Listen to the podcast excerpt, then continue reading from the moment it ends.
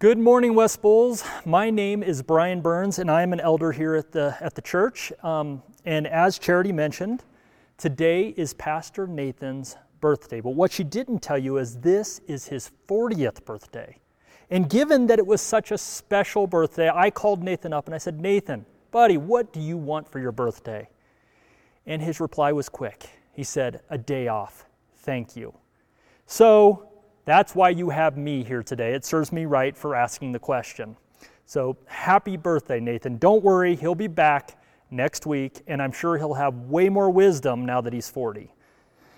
Well, I don't know about you guys, but all this time at home uh, lately with the, with the stay at home order has given us the opportunity to do some things that we don't normally get to. For instance, this week, we went through a box that we had not touched or seen in over 25 years.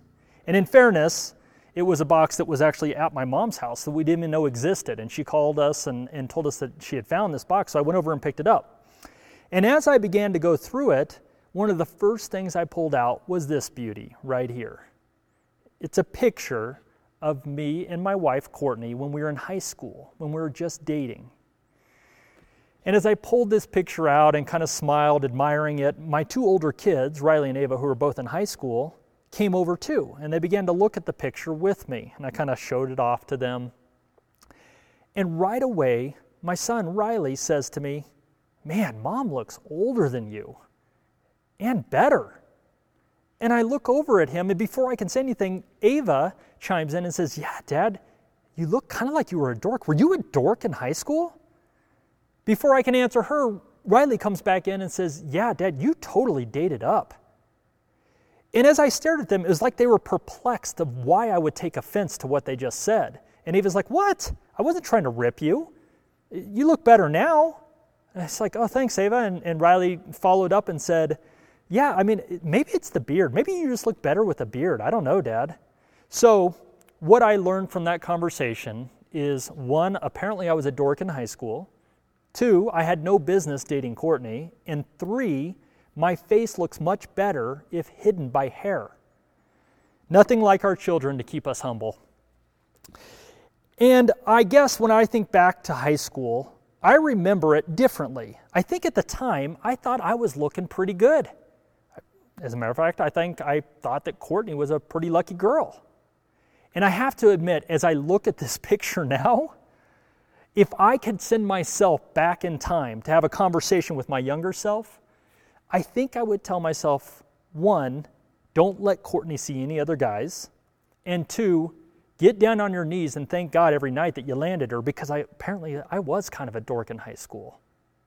Well, the point of that is that my perspective now, looking back in the rearview mirror, is different than how I felt at the time. And why do I tell you this story? Because we've been going through a sermon series here where we're looking at a letter that Peter wrote in the latter part of his life.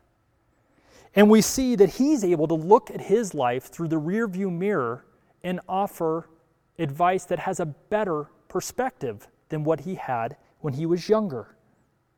His advice later in life was undoubtedly different than how he felt or how he acted earlier in life.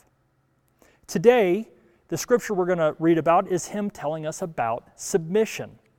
And we know that he had a different perspective about submission than what we're going to read about today.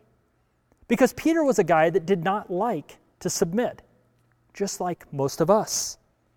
And we know this because if you remember, Peter is the disciple that pulled out his sword on the day that Jesus was arrested. On that night that Jesus was arrested, Peter was the one that pulled out the sword and he struck out at one of the men that were there and he cut off his ear.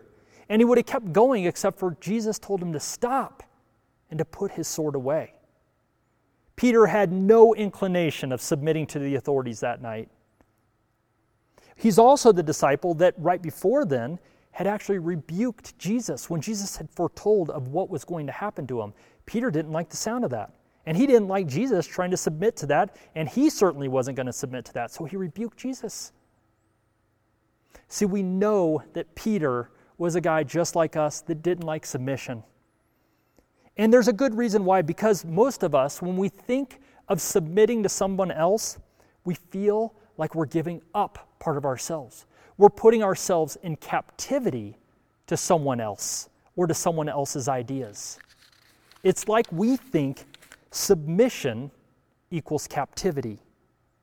And what Peter did not know in his younger age, what he learned later in life, is a truth that I hope all of you can walk away with today. And that's that submission to God provides freedom, not captivity. Submission to God actually provides freedom, not captivity. And what we'll see is that submission does something for all the relationships in our lives. It does something for God, it does something for us, and it does something for others.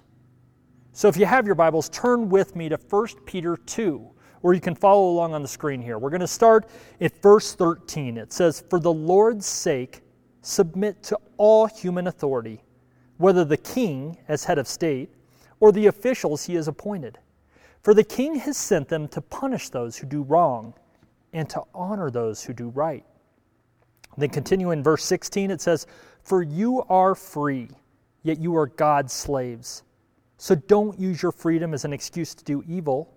Respect everyone and love the family of believers.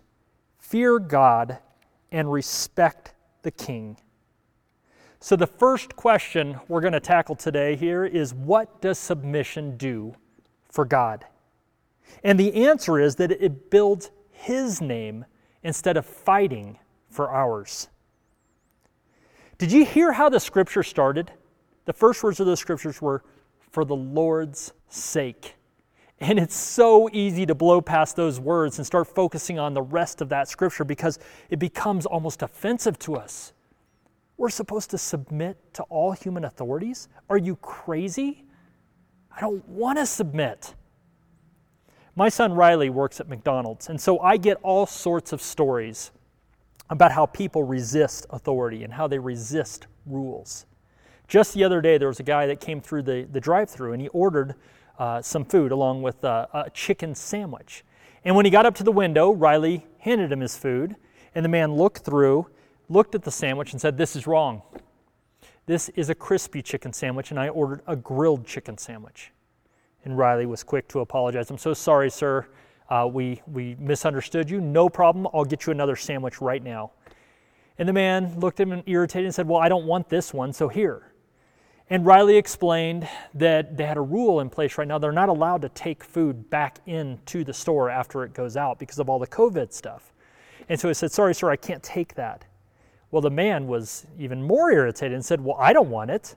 And Riley said, I understand. There's a trash can right up that way. Once you're pulling out, you can just throw it in the trash can on your way out. No charge, of course, for that sandwich. Well, the man just sat there, stared at him, and was just stewing. And so Riley left, went and got the other sandwich, came back, handed the man the sandwich. And the man looked at it, made sure it's correct, and said, Oh, yeah, by the way, this other sandwich, this crispy chicken sandwich, this one is not my problem, and proceeded to throw it through the drive through window and drove away.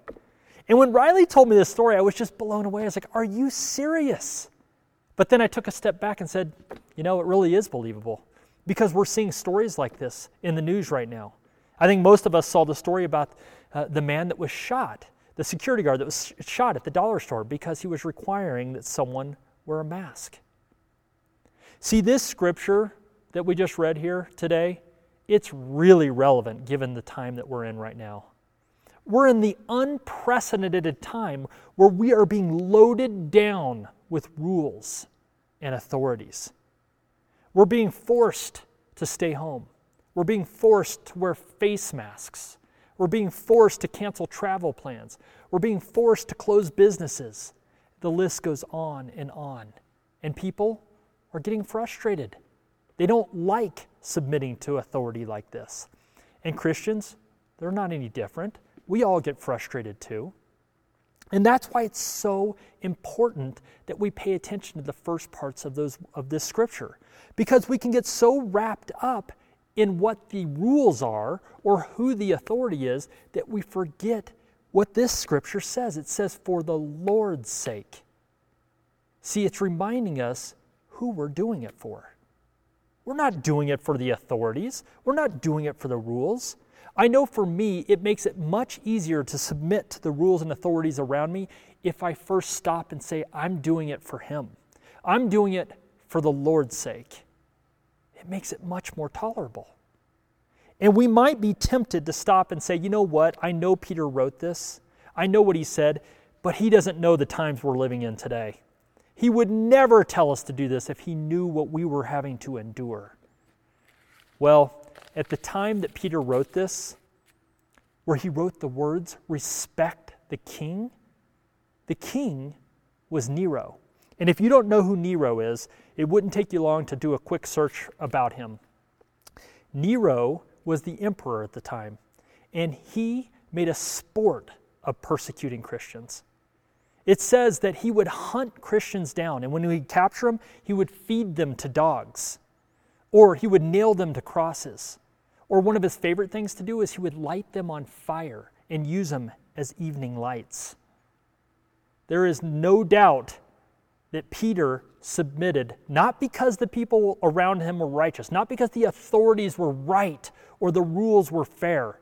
He did it for one reason. And he tells us in the scripture he did it for the Lord's sake. He submitted because he knew by doing it, it would show the authorities that he served a God that was ultimately in charge of his life. He submitted because he was more interested in building God's name than fighting for his own. See, our submission does do something for God. And as we continue to read on, we get to ask the next question What does our submission do for us? And the answer is that it helps us live in peace versus living for what's fair.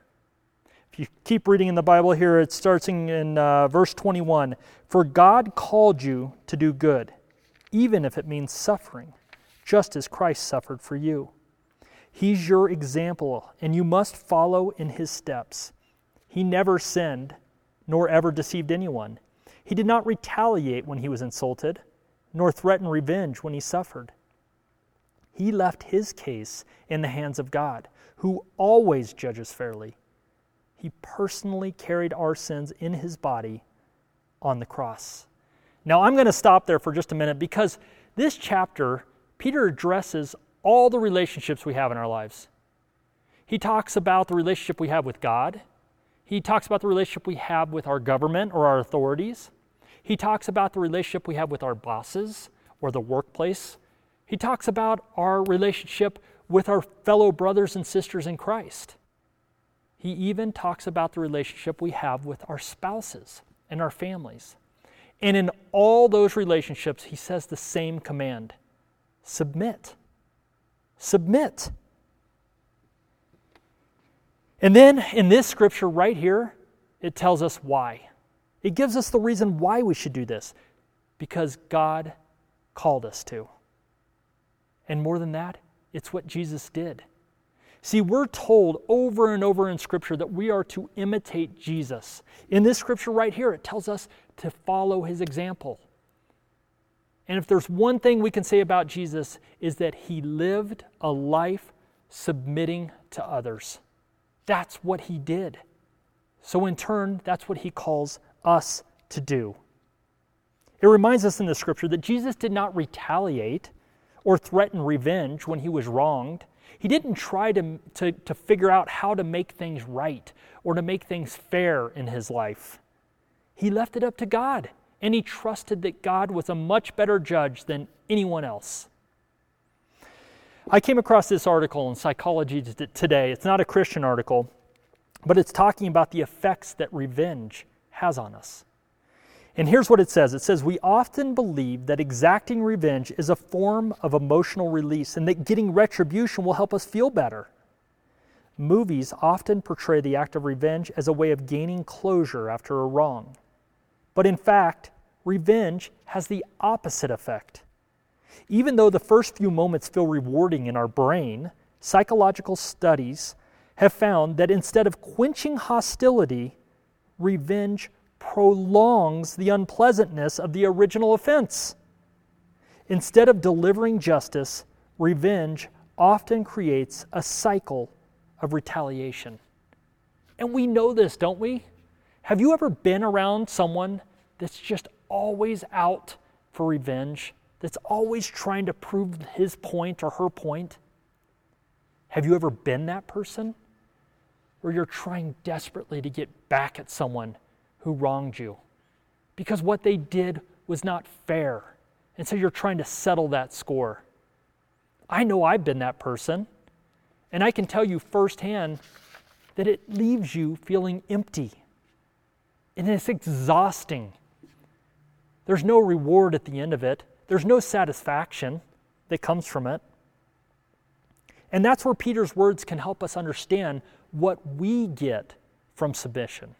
As we continue on in verse 24, he said, He personally carried our sins in his body on the cross so that we can be dead to sin and live for what is right. By his wounds you are healed. Once you were like sheep who wandered away, but now you have turned to your shepherd, the guardian of your souls. And Jesus said it this way in Matthew 11, verse 28. It says, Come to me, all you who are weary and, and carry heavy burdens, and I will give you rest. Take my yoke upon you. Let me teach you, because I am humble and gentle at heart, and you will find rest for your souls. And therein lies what we get from practicing submission. We get peace, we get rest. See, Jesus, even though he endured a lot of trials on this earth, he lived a life of peace because he surrendered. He submitted to God's will. And he put it in his hands and didn't worry about it anymore. And he offers us that same incredible gift that we're able to submit to Him and live a life of peace and rest. And our human nature, it, it fights against this because we, we perceive submission as almost a punishment. But once you experience the peace that comes from releasing all that baggage, from no longer worrying about trying to get even with someone, about trying to be to find fairness in, our, in your life, of being the judge yourself. Once you can release that, you realize the peace and the rest that comes from submission. It's not a punishment, it is a gift.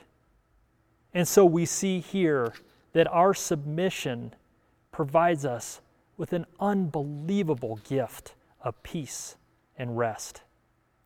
And as we continue on here, we begin to read and ask the question what does our submission do for others? And the answer is it makes them aware of their captivity and it gives them the key. If we continue on here in verse 12, it says, Be careful to live properly among your unbelieving neighbors. Then, even if they accuse you of doing wrong, they will see your honorable behavior and they will give honor to God when He judges the world.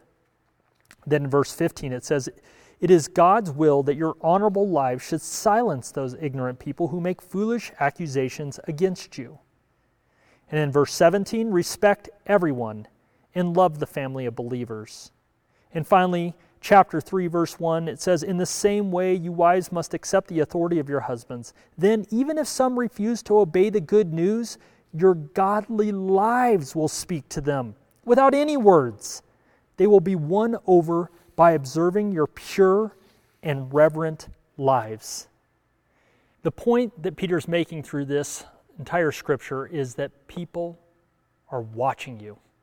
And that might sound really creepy, but it's the truth. People are watching us. And the fact of the matter is that our actions, the way we live our lives, the kind of people that we are, and that they can see, is much more impactful than just our words and it can point people to God. When I thought of that, I thought of my mama, and that is Southern for grandma, just in case you're wondering. She lived in Louisiana for, for many, many years until just recently. And throughout those years, we went out and saw her a number of times. And I was always amazed about how excited my kids would get about going on this long road trip in the middle of summer to Shreveport, Louisiana. But they loved it. They would just look forward to this trip. And I, I remember I once asked my daughter Ava, I was like, why is it you get so excited to go see Mama? And it took her just a few seconds to answer. And I remember the answer to this day. What she said was, well, because when I'm around her, I just feel better about myself. And I thought, yeah, that's true. You see, my mama has a servant's heart. She's always caring about you. She seems to overlook any of your faults and always look for the good in you. It's like she can see the best that you could be. And I love that about my mama. And when you're around her, you just tend to feel good about yourself. See, servants, people that submit their will to others, they have a huge impact on those that watch them and that those that are around them. In this set of scripture, we're told that unbelievers will ultimately give honor to God just by watching a submissive person, a person, a servant heart. When unbelievers are around people that are truly submissive, they take notice because it's so unusual. It's so uncommon. And it makes you feel good to be around them. A submissive servant heart can help those watching see that living for yourself, the way the world teaches us to achieve freedom, is actually captivity. And that submission to God provides freedom. This actual notion of submitting to God is what provides freedom.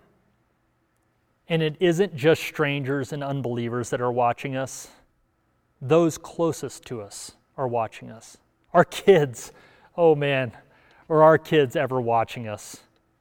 And it's the world's logic that we need to make sure that no one ever gets an upper hand on us. We need to resist authority, take charge, because submission equals weakness. But that's not what Jesus taught us. That's not the way Jesus lived his life. And he calls us to something different. So, West Bowles, may we be a church full of people that choose to be submissive to others for the Lord's sake. Because we want to build His name, not fight for ours. And may we lay down our desire for revenge and fairness, and in exchange get the sweet gift of peace and rest. And may our servant hearts speak so loudly that others can simply watch and see that it is the key to freedom. Go ahead and pray with me now. Dear Heavenly Father, we thank you so much for this lesson that you give us here today. That no matter how hard and difficult submission may seem, it's what you call us to do. And that by doing it, you give us such a reward, a reward of peace. Help us to lay down our own desires and know that you are a God that is the most fair judge we can ever imagine. We can't even compete with the way that you judge this world. We pray that we put our will into your hands, Lord. Thank you so much for that incredible gift. Help us to be servants in this world and at this time where it's needed so badly. Thank you so much for this church family here, Lord. And it's in Jesus' name we pray. Amen. West Bulls, have a great week and rest assured that Pastor Nathan will be back up here next week. And we're going to go ahead and close with another song. Have a great week.